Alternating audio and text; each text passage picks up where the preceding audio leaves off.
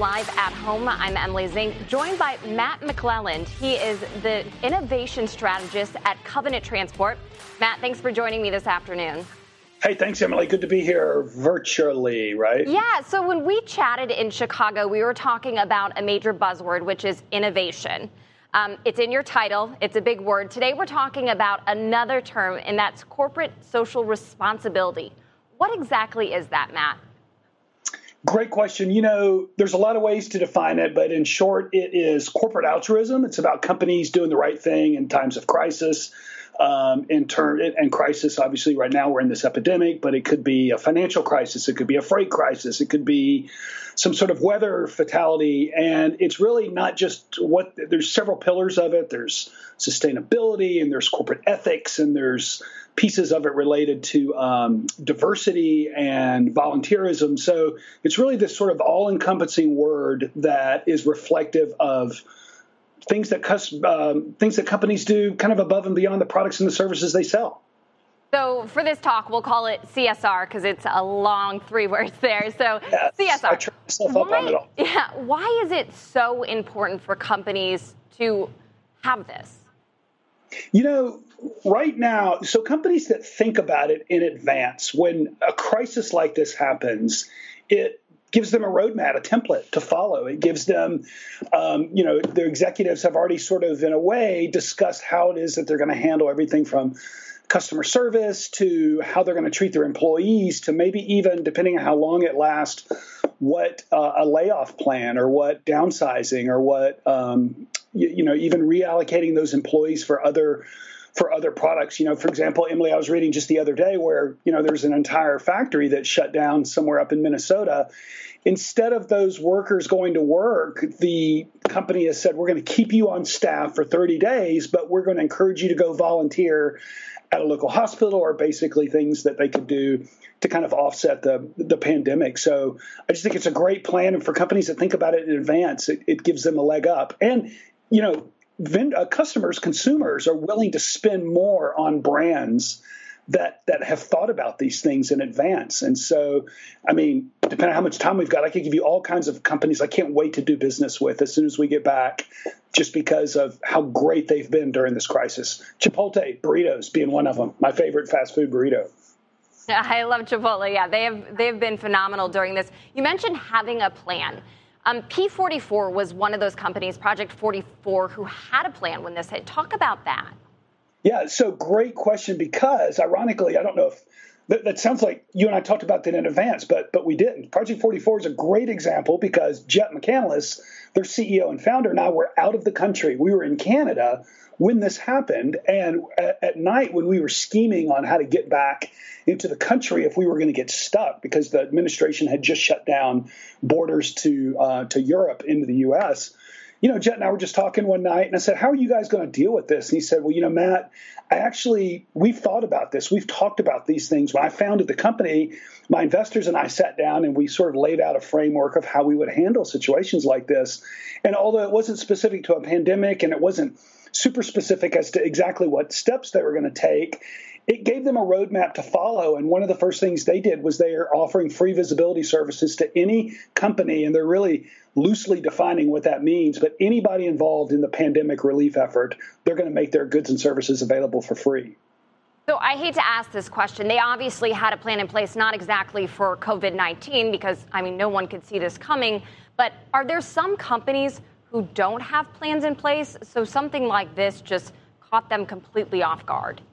Oh, oh, absolutely. You know, those are the companies I don't really want to like pick out and name because it's going to make it sound like I'm trying to throw them under the bus. But I can tell you just from some conversations I've had, because I've given a similar presentation in the last couple of weeks, for the companies that haven't really thought about it. Um, and again, you know, CSR is not just how do you respond during a pandemic. It's it's part of it, right? Because it's part of corporate philanthropy and corporate ethics and corporate stewardship. Um, but for companies that really haven't given it a lot of thought, they're struggling. Their HR departments are trying to figure out, you know, what's the right way for us to handle, you know, conversations about layoffs. What's the right way to handle contracts that we might be locked into? You know, where you have maybe carrier agreements and things that are based on um, commitments that have been made that obviously can't be met now because, say, for example, manufacturing shut down.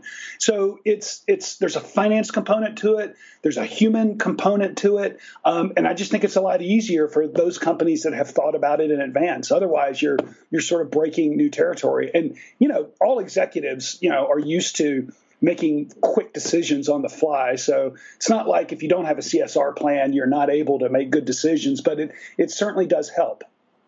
Yeah, no, that's an extremely good point. And right here, you and I are both in Chattanooga. You're at Covenant. I'm right here at FreightWaves, but obviously it's Actually, virtual. My, Where are you at? Well, you're at your house, yes. But yeah, you work for Covenant oh. here.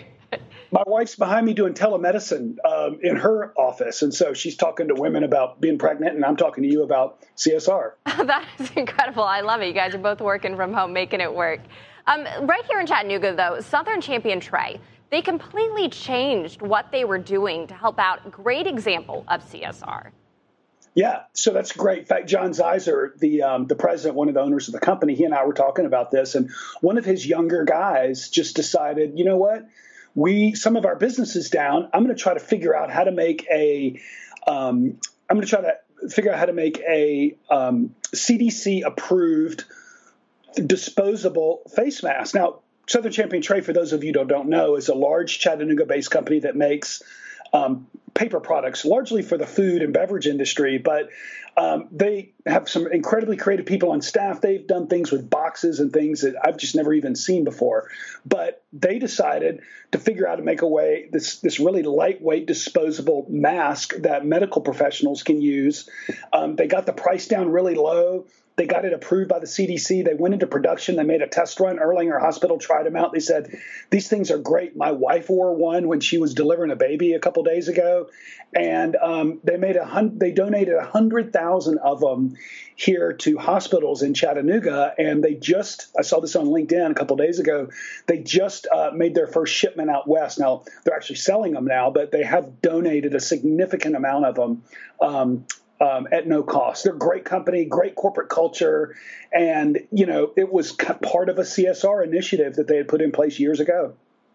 I absolutely love that, and they're they're helping so much right now. They've completely changed their game plan of what they do day to day for business, but it's making a world of a difference. I love how your wife used one of the masks they made. That's awesome. If you don't have a CSR plan in place, or you you feel like you don't have the best one in place, where does a company even start?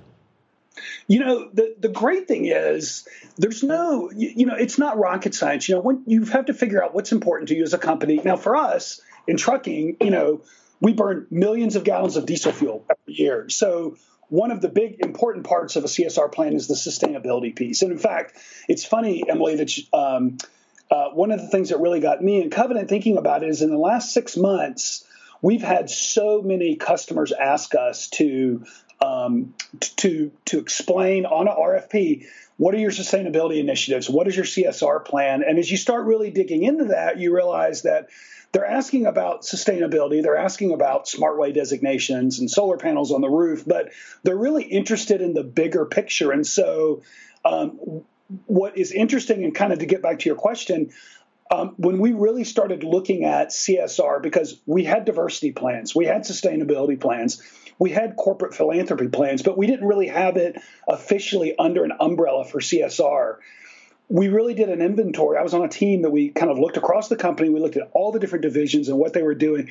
And we were really surprised at how close we were to putting a plan together without really having to do anything above and beyond what we were doing today. And so, as I start to talk to other companies, as I did some research, I found that um, some of them had spent, you know, in some cases tens of millions of dollars putting plans together and actually taking initiatives and putting initiatives into their business plan but really um, um, you know we're going to be able to officially publish ours without really spending anything because we're already doing a lot of stuff most of the people that i know in chattanooga that we've talked about this over the last couple of months they're already have almost all of the pieces of a good csr plan in place that, that's wonderful to hear. You mentioned sustainability. It's something we hear all the time. When did you really start hearing that word? When were people asking, what is Covenant sustainability plan? When did you, how many years ago did you start hearing about that? You know, we we've all been hearing about green initiatives, and of course, you know, you can't open up the newspaper without reading something about global warming, and and you know, all that sort of comes with that. And as a fleet, you know, we're always been we've been trying to improve our miles per, miles per gallon since the third day we were in business, right? And so that's part of sustainability. You know, more efficient fleet, more better miles per gallon. You know, um, truck technology that has advanced where diesel engines aren't polluting quite like they used to. Um, even some of the conversations right now related to hydrogen trucks and Nikola and some of the great work that Daimler and and Kenworth and Freightliner and some of these other brands are doing, um, trying to introduce alternative fuels to reduce um, carbon emissions. You know, it, it's a, it's a word that's been around for a while, but I think that it's gotten such attention in the last probably three to five years, I'm guessing, just because, um, you know, we're becoming a much more conscious culture and we're really shopping with our dollars. And while people may not shop freight dollars, you know, they're really more price sensitive than they are who's the greenest fleet. But right now, we're getting asked questions on every RFP to self-report what we're doing. Um, and I'll add one more thing to that because um, I can get long-winded. I get really excited about sustainability when I start talking about it. Is that it's one thing to say that you're green, and it's one thing to say that you've got initiatives, but then you got to put your money where your mouth is. Like, okay, Matt, what exactly are you doing? What are the metrics? How are you measuring the initiatives you have in place. And so that's really one thing that we're working on right now, trying to calculate the amount of CO2 output that we're reducing based on some of the things that we're doing right now. I'll just give you one quick, quick example um, electric APUs. So trucks don't have to idle at night when they're at a truck stop with the air conditioner and the heater running and the inverter and all the things they need to have their our professional drivers to have their conveniences um, um, uh, when they're not on the road all of a sudden we can put a piece of technology in the truck that allows them, excuse me, to get their idle time down to five percent or lower. And so there's tons of things out there that we can, can that we're looking at right now. I think it's easy for companies. Yeah. Go ahead. Call. No, you love sustainability. Keep talking. That was uh, my windows open and uh, pollen cough. Oh no worries. I'm completely healthy. that's that's totally fine. I know you have to say that nowadays. So, talking about sustainability, it's easy for companies to say, you know, we're green, we're going green. Do you think a reason companies really don't go all in, you, you just mentioned some great things Covenant does, is because the cost? I mean, especially talking trucking, you have to change the vehicles you're using, the types of trucks you're using, the type of fuel, even. Do you think it's the cost behind it that maybe some companies aren't really changing what they're doing? Yeah, I mean, so great question because, like, who wouldn't want to be green, right? I mean, who wouldn't want to have bluer skies and less smog and and that sort of thing. But I'll tell you, Emily, a lot of these initiatives, they're just expensive. Hydrogen trucks and even thinking about how that might work um, as a long haul carrier or or even if you're doing last mile stuff. It's expensive. Electric trucks are expensive. You know, skirts on the side of a trailer are expensive. And at the end of the day, you know, for those of us that are carriers, it's all about cost per mile. You know, I mean, that secret sauce, we're all trying to get that number down as low as possible. And so these things are not cheap. And the question is, are customers going to pay for it? And if they are, that's great. And if they're not, you know, are we going to cut into profits in order to make some of these investments? You know, it's a balance. You know, part of um, the very, you know, part of sustainability is that balance of people, profit, and planet. It's what's called the triple bottom line. And, you know, we're constantly trying to figure out what that balance is. You know, you spend too much on the planet part, then your profits drop. If you emphasize too much on the profit, then you're going to spend less money on sustainability. So it's a balance. Sometimes we'll meet a customer that's willing to pay a little bit more um, in order to see some initiatives because their customers are really interested in the entire supply chain. So, for example, I was talking to, let's put it like this a guy who was really important at a major national retailer, and he was really interested in these because they had a chief sustainability officer that said, we need to be able to demonstrate that we're not only making green initiatives as a brand, um, as a company in our stores, but also in our corporate office, but also in the supply chain, in the carriers that we use, in the warehouses and the 3PLs that we do business with. So they want to make sure that they're not only doing it, but the people that they purchase from are doing it as well.